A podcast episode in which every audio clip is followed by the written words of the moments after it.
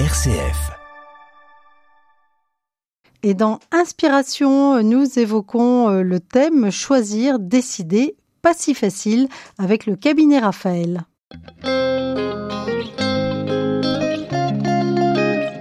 Inspiration, Laetitia de Traversée. Choisir, décider, pas si facile. C'est le thème sur lequel nous nous penchons avec vous, Inès Saint-Georges et Frédéric Véron-Lacroix. Vous qui êtes conseillère conjugale et familiale au cabinet Raphaël. Merci de venir nous éclairer de vos lumières. Merci Laetitia de nous accueillir. Oui, merci, c'est toujours une joie. Alors on commence avec vous, Inès. Choisir, ça fait partie de notre quotidien. Et eh oui, on est tous concernés et nous sommes euh, amenés à faire des choix, des petits, des grands, qui vont concerner notre vie sociale, notre vie affective, notre vie familiale, professionnelle. Voilà, et c'est souvent difficile de faire des choix et impactant. Alors on est des êtres complexes, hein, Laetitia, parce qu'on peut décider vite sur des petites choses simples et puis être comme à l'arrêt pour d'autres. Alors on va voir que avec Frédéric, les enjeux ne sont pas les mêmes hein, selon la nature de nos décisions. Mais pourtant, chacun de nos choix pose bien cette question du discernement alors c'est un mot un peu pompeux, on y reviendra, mais en tout cas ça pose bien la question de notre liberté. Hmm. Et peut-être qu'on est héritier d'une génération où on entendait souvent choisir c'est renoncer. On a tous entendu cette phrase. Alors il y a une part de vrai et on, va bien le voir. Mais avec Frédéric, on va partir de notre expérience de conseillère conjugale et on voit beaucoup de gens qui se posent cette question de la décision et on voit bien que les accompagner à réfléchir autour de, en posant un choix, à quoi je dis oui, à quoi je dis non, eh bien, ça nous rend plus acteurs de nos vies. Oui, c'est quand même euh, beaucoup plus positif de, de, de, dire ça de cette manière-là plutôt que de choisir c'est renoncer. C'est pas très drôle. Oui, alors on est d'accord que dans la vie, il y a des grands choix et des petits choix. Oui, c'est sûr, euh, Laetitia, que c'est pas la même chose. Si je dois choisir d'aller chez ma belle-mère ou pas ce week-end, encore que ça peut être une grande décision. Ou bien si je me marie avec Jean, hein, c'est pas la même chose. En effet, il me semble que euh, plus l'enjeu est important, en fait, plus la prise de décision va être complexe. Et ça me demande en fait, et on va le voir tout au long de cette semaine, d'écouter mon désir profond, mais pas seulement, parce que ça va me demander aussi d'activer heureusement mon intelligence pour prendre du recul, réfléchir, et parfois on va voir aussi que ça va me demander euh, de prendre conseil. Alors, ça peut faire peur, mais parce que ça fait beaucoup de choses, mais il me semble que c'est à ce prix souvent que la décision sera la bonne pour moi. Et donc, apprendre à choisir, c'est un cadeau pour moi, c'est un cadeau à se faire, mais c'est aussi un cadeau à faire à nos enfants. Oui, alors justement, est-ce qu'on apprend aux enfants à choisir quand on les éduque? En tout cas, il y a deux, j'ai envie de dire, euh, deux options qui me semblent pas très bonnes, qui sont un peu, euh, j'ai envie de dire, euh, caricaturales. le parent qui va dire, c'est comme ça et pas autrement. Et l'enfant n'apprend pas à choisir, et c'est l'adulte qui décide pour lui, jusqu'à ce qu'il décide jamais, en fait. Combien de personnes n'ont pu, dans l'enfance, commencer à poser des petits actes dans le quotidien pour apprendre à choisir? En effet, c'est pas inné, cela s'apprend, et ce qui va compter, c'est le regard bienveillant de l'adulte, et quitte, euh, gros mot, à se tromper. Et c'est tant mieux, sinon l'échec risque d'être si douloureux. Et puis l'option B, qui est un peu caricaturale aussi, c'est oh bah fais comme tu veux. Surtout ne pas frustrer l'enfant. Ça part d'un bon sentiment, de pseudo-liberté, mais qui va laisser du coup l'enfant il me semble, dans un no man's land angoissant. Et donc, c'est du travail pour le parent d'accompagner son enfant dans ce développement de cette capacité à choisir, mais qui permet de grandir en adulte mature capable de poser des choix éclairés. Oui, alors une mm. des joies de notre époque, c'est que justement, on a beaucoup de choix euh, devant nous à faire. Je ne sais pas si, si on a plus de liberté, mais c'est vrai que dans certains domaines, nous avons en tout cas euh, des choix possibles. Je pense par exemple beaucoup plus de passerelles pour changer d'études, pour changer de métier, ou encore aujourd'hui, on le voit bien, le télétravail permet aux gens de choisir, de changer de lieu de vie. Donc c'est une chance parce qu'on a le choix, mais c'est pas si facile. Et on va voir que selon nos types de personnalités, on n'est pas tous égaux. Et donc, pour certaines personnalités, c'est très stimulant mmh. de prendre des responsabilités. C'est euh, des gens en général qui aiment prendre des décisions et ils le font vite. Ce sont les mêmes personnes qui souvent ont un certain leadership pour diriger parce qu'ils aiment décider. Et puis il y a d'autres personnes, au contraire, qui sont plus bloquées par des peurs peur de se tromper, peur de l'échec, comme disait Frédéric, ou peur de ne pas prendre la bonne décision. En tous les cas, on verra avec vous cette semaine que poser des choix touche à notre confiance en nous, en l'autre, en la vie, et puis à notre euh, capacité aussi de rebondir, même si je me suis trompée. Oui, alors on entend quelquefois des gens qui euh, n'aiment pas choisir, euh, qui disent finalement je préfère laisser les autres décider à ma place. Bah oui, quelque part c'est tellement plus simple. Laisser l'autre, les autres décident à ma place. C'est laisser la vie choisir pour moi. Je change de job ou pas, de lieu de vie, j'arrête ou pas cette relation affective avec un tel, je consulte ou pas pour me faire aider bon bah souvent si j'arrive pas à décider, ça va entraîner de la tristesse parce que je suis dans une situation au fond qui ne me convient pas. Et le risque c'est d'être dans une posture de victimisation, c'est subir, laisser les situations s'empirer. Bah, la vraie liberté, c'est de choisir nos actes. Donc voilà, on a envie cette semaine de nous engager dans cette belle euh, réflexion autour du choix parce que, euh, eh ben, ça donne la vie et c'est bon pour nous, quoi. Choisir, c'est vivre, c'est ça? C'est ça.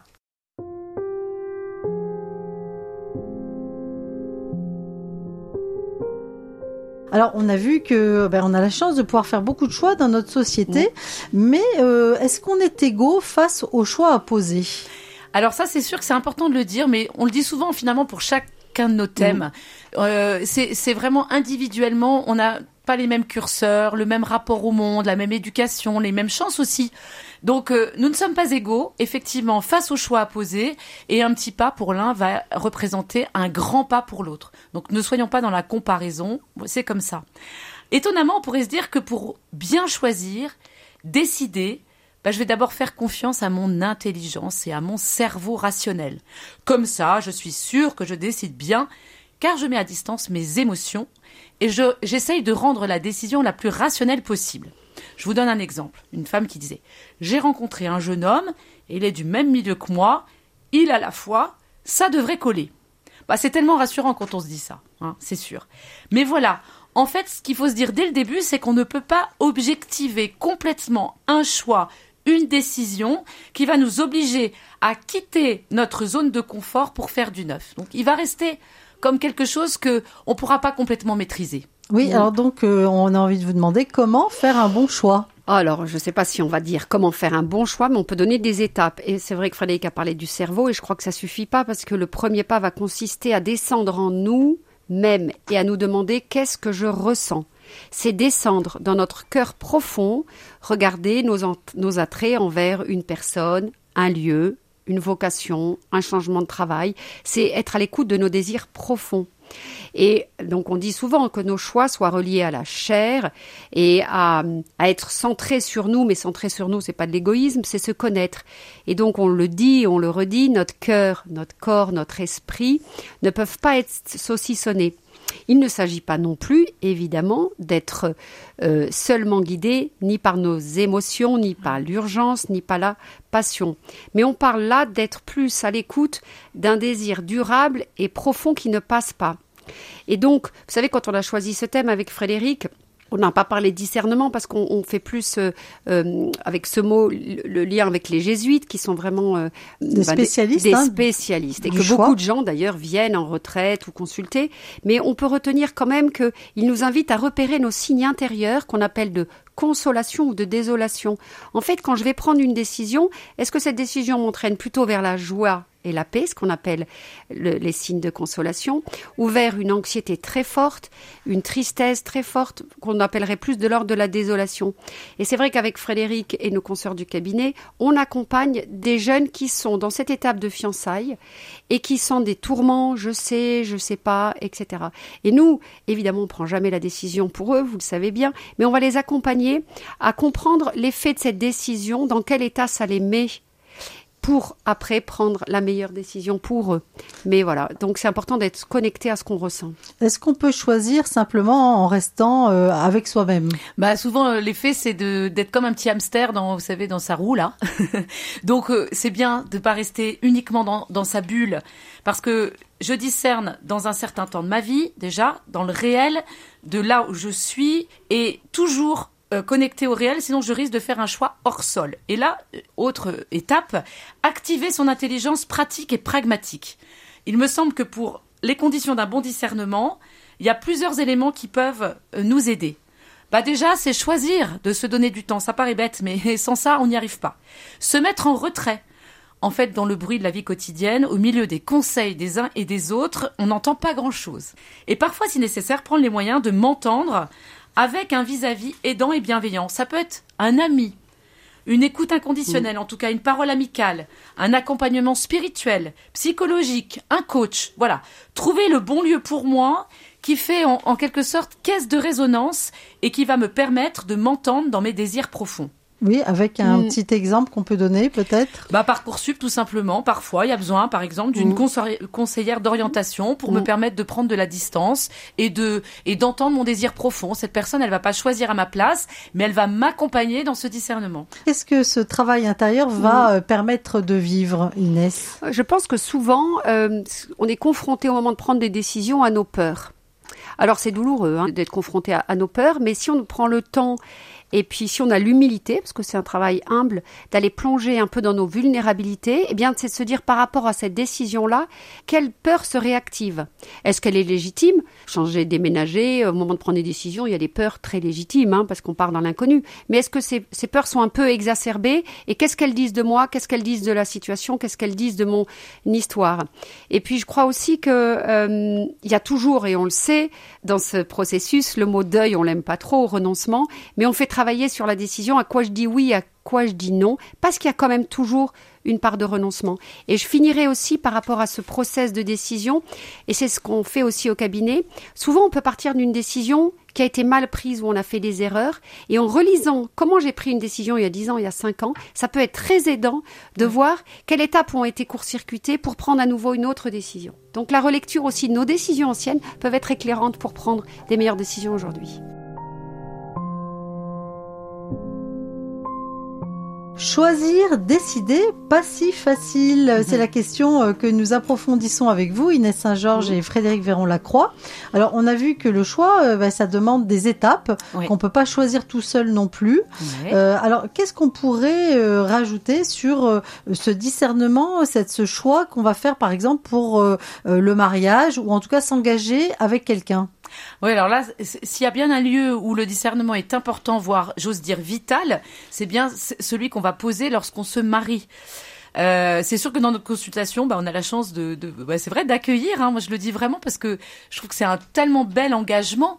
On reçoit régulièrement des jeunes ou des moins jeunes d'ailleurs qui viennent seuls ou à deux pour demander de l'aide quant à ce choix à poser. Le grand choix, est-ce bien lui, est-ce bien elle? Et ça résonne souvent dans nos cabinets. Euh, c'est une chose d'être avec quelqu'un, d'aimer être avec elle, de passer du temps ensemble et même de vivre ensemble.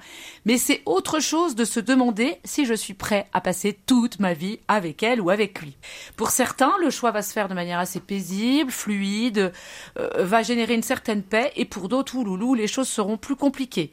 Mais quoi qu'il arrive, ce choix va me demander surtout de savoir à partir d'où je parle et de savoir qui je suis. J'aime bien la phrase d'Argot qui dit être quelqu'un avant d'être avec quelqu'un.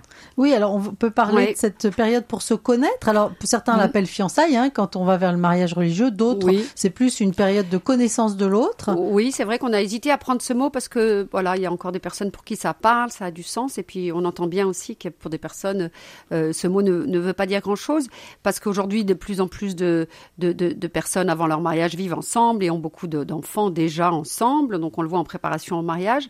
N'empêche que ce temps de fiançailles pour certains euh, est un temps qui normalement est là pour discerner. Sauf qu'en fait, on voit bien que euh, y a déjà tellement de choses qui sont mises en place qu'en fait le, la partie discernement a été faite avant. Euh, le père Castegnos qui organise des retraites est-ce bien lui est-ce bien elle par lui de toboggan, c'est-à-dire que c'est comme une descente où on peut plus s'arrêter, alors que ce temps-là il peut être là aussi pour pouvoir dire stop, je ressens trop de stress, trop de résistance, j'ai encore besoin de temps. C'est pas toujours facile et c'est pas toujours bien reçu par les parents parce que beaucoup de choses ont été mises en place, mais on avait envie de redire avec Frédéric que c'était quand même un temps pour encore se laisser du temps justement. Oui, et le droit de choisir. Alors si c'est lui, si c'est elle, puisque c'est compliqué de, de marier euh, deux histoires. Oui, deux personnes, deux rites, deux histoires. Alors là, quand ça se fait déjà tout seul, on a du mal, mais à deux, ça, ça va générer euh, pas mal de, de Et c'est passionnant et vertigineux. Et c'est pourquoi il ne faut pas que ce soit un chèque en blanc. Et, et vraiment que la confiance soit éclairée. Et il me semble que pour ça, trois euh, questions vont se poser. se faire confiance, faire confiance à l'autre, nous faire confiance se faire confiance, on le dit souvent ici, l'estime de soi, redire comment je suis construite, quelle éducation j'ai reçue, quel modèle euh, parental, quelle fratrie, quelle place j'ai eu dans ma fratrie, où j'en suis dans ma maturité affective, est-ce que j'ai des lieux de fragilité? Et puis surtout, moi je dirais, est-ce que je suis capable de parler de moi, de mes émotions, de mon ressenti? Ça, on voit trop de jeunes qui arrivent bloqués là-dedans. Pour moi, c'est absolument vital. Mon rapport à mon corps, quelle blessure j'ai eu éventuellement? Je me souviens de cette femme qui était inquiète à quelques mois de son mariage et qui me disait Je vois bien que mon, futur mari est dans un conflit de loyauté avec sa mère, entre moi et sa mère. Il finit toujours par défendre sa mère à mon détriment. Attention, petit signal d'alarme. Oui, alors il y a aussi euh, la confiance que l'on peut faire euh, à l'autre, dans l'autre. C'est vrai, je pense que ce temps de discernement, c'est un temps aussi où on découvre que l'autre est autre, qu'il a une autre carte du monde, par exemple un autre rapport à l'argent, une autre religion peut-être. Et ce temps pour se connaître, il permet euh, non pas de faire intrusion, mais de mettre en mots nos deux histoires. L'idée est bien sûr de ne pas faire un interrogatoire sur l'autre et de vouloir tout connaître, parce que jusqu'à la fin de nos jours, même au bout de 40 ans de mariage, je crois qu'on reste mystère l'un pour l'autre. Mais c'est important euh, de se dire, de se dire nos joies, nos échecs, nos peut-être nos histoires amoureuses passées. Enfin voilà, ça demande un travail de vérité réciproque, même si si je veux me marier parce que j'ai la connaissance totale de l'autre, ça c'est impossible. Hein. Oui, alors troisième euh, partie, c'est nous faire confiance aussi. Ben, C'est-à-dire que, important comme on disait là, le nous va pas être construit dès le démarrage. Et c'est une construction progressive du nous. Quels sont les ingrédients? Eh bien, la sécurité de la relation qui va demander la construction de la confiance mutuelle, de se projeter ensemble, des valeurs communes, pour croire qu'on peut vraiment construire une belle aventure à deux. Et ça va être aussi important de s'interroger sur la communion des intelligences. Ça, on a vu plusieurs fois mm. que parfois il y a des décalages ok, mais est-ce que je suis capable de le vivre? Est-ce que c'est insurmontable? C'est vraiment important d'oser se poser cette question, de repérer des dysfonctionnements, des points bloquants, des fonctionnements qui conviennent pas. Et partir du principe quand même, et je redis ça ici, on ne peut pas changer l'autre. On s'engage avec une vraie personne, pas un rêve. Donc, importance d'aller dans des lieux de retraite euh, où les gens peuvent se poser librement la question de l'engagement. Parce qu'on va rester deux pauvres qui se rencontrent, le mystère de la relation qui va évoluer mais qui va rester de même, et que toute notre vie, cela va nous demander souplesse, écoute et humilité. Et adaptation. C'est ça.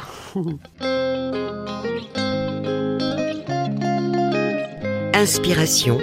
Donner du souffle à sa vie. Choisir, décider, pas si facile. Eh bien, c'est la question euh, que nous approfondissons avec vous, Inès Saint-Georges et Frédéric Véron-Lacroix. Alors, on a vu que euh, ben, ça demandait euh, de franchir des étapes. on a regardé aussi le choix et le discernement en couple. Est-ce qu'on peut parler des choix que l'on va faire au sein de la famille? Alors oui, on va essayer de vous présenter deux vignettes avec Frédéric au sein de la famille. Comment j'accompagne mon enfant à discerner? Et on parlera plus des choix en couple par rapport aux enfants, eh bien notre place de parent, elle évolue tout le temps selon l'âge de nos enfants et les problématiques. Et Frédéric le disait en introduction, peut-être deux écueils, deux caricatures. Je laisse trop mes enfants décider seuls ou je décide trop pour eux et je décide voir tout pour eux. Voilà. Et donc, le premier écueil, c'est les mettre trop tôt en place d'adultes. Croire que les enfants savent ce qui est bon pour eux. Les enfants, non, ils ont besoin d'adultes qui vont donner un cadre sécure et laisser trop tôt l'enfant choisir. Par exemple, euh, j'ai vu des parents qui demandent aux enfants aujourd'hui tu veux commencer par le dessert ou tu préfères commencer par le plat principal. Vous voyez? Bon, eh ben en fait quand le parent pose un choix pour un enfant, ben d'abord c'est le mettre dans ce cadre euh, voilà avec ses limites, mais c'est aussi le préparer à la frustration. Donc c'est vrai que toutes les décisions des parents ne vont pas plaire à l'enfant, mais n'empêche que l'enfant il a besoin d'adultes qu'il protège en lui donnant ce cadre. Sinon et on entend beaucoup ça aujourd'hui sur le retour euh, d'une certaine éducation positive qui a pu être dans des excès, c'est mettre l'enfant en danger, voire dans une forme de toute puissance. Oui, alors un autre écueil, Frédéric, ça serait au contraire de tout décider pour l'enfant? Oui, parce que ça l'empêcherait, en fait, ça l'empêche de devenir un sujet désirant, voire de devenir en fait adulte. C'est vrai que euh, bien sûr que, comme disait euh, Inès, notre place de parent va évoluer et c'est important qu'elle évolue. Quand un père, face à un enfant de 13 ans, continue à le voir et à, à être avec lui comme à 8 ans, il y a quelque chose qui va vraiment pas. Je peux vous donner un exemple voilà, de discernement à faire. Bah, pas pareil d'aider un enfant de 12 ans qui hésite entre un anniversaire et sa sortie scout que euh, votre fille guide aînée qui a 20 ans. Un enfant de 12 ans, on va quand même avoir une parole d'adulte pour choisir avec certes son enfant, mais quand même pour son enfant, en lui expliquant que là, voilà, s'il y a eu un engagement premier, bah, elle va se tenir à son premier engagement. Mais dix ans plus tard, euh, ça va être une discussion, l'aider à discerner, et c'est quand même elle, en fait, qui va, à la fin, dire bah voilà je choisis ça euh, mais grâce à notre dialogue aussi hein et il me semble que c'est bon qu'à 20 ans elle fasse son propre choix. Et c'est important de renvoyer aussi nos enfants mm. dans, bah ok, euh, t'arrives pas à décider telle et telle chose, mais allez, fais-toi confiance, tu vas y arriver. Euh, mm. C'est quoi tes peurs? On travaille un peu la question, mais après, on y va quoi. Et donc, ce qui est bien, c'est que les petits choix, les décisions euh, qui nous engagent vont aussi préparer aux grands choix, au pluriel. Oui, alors on a parlé des enfants. Est-ce qu'on peut parler aussi des choix qu'on ah doit poser en couple hein? C'est toute une aventure souvent. Toute une aventure. Et pas un seul couple n'est épargné par ces questionnements. Car qui dit choix dit aussi projet de couple. Est-ce qu'on va chez tes parents ce week-end? Est-ce qu'on déménage ou pas? Cet été, on va où? Quand est-ce qu'on part en maison de retraite, etc. Et ces questions, on doit le dire avec Frédéric, sont au cœur de nos entretiens, car souvent ces interrogations ou ces décisions qui n'arrivent pas à être prises provoquent des crises dans les couples. Voilà, et ça retouche aussi aux histoires de chacun par rapport aux décisions.